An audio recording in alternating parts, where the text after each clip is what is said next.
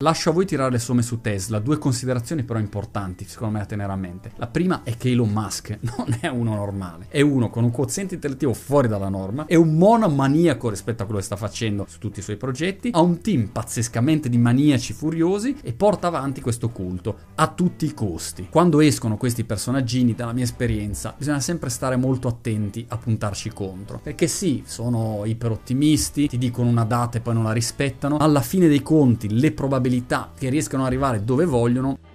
e l'altra considerazione che sappiamo benissimo è che noi consumatori non è che compriamo solamente in modo razionale, c'è un valore emotivo, emozionale fortissimo oggi legato a Tesla. Tesla la compro perché è una scommessa sul futuro, compro Tesla perché è un cambiamento, un cambio di paradigma e ricordiamoci un valore importante che per molti oggi Elon Musk è un po' il nuovo Leonardo da Vinci e allora voi capite che comprare una Tesla da Elon Musk è un po' come comprare da Leonardo da Vinci un bozzetto di una sua macchina volante.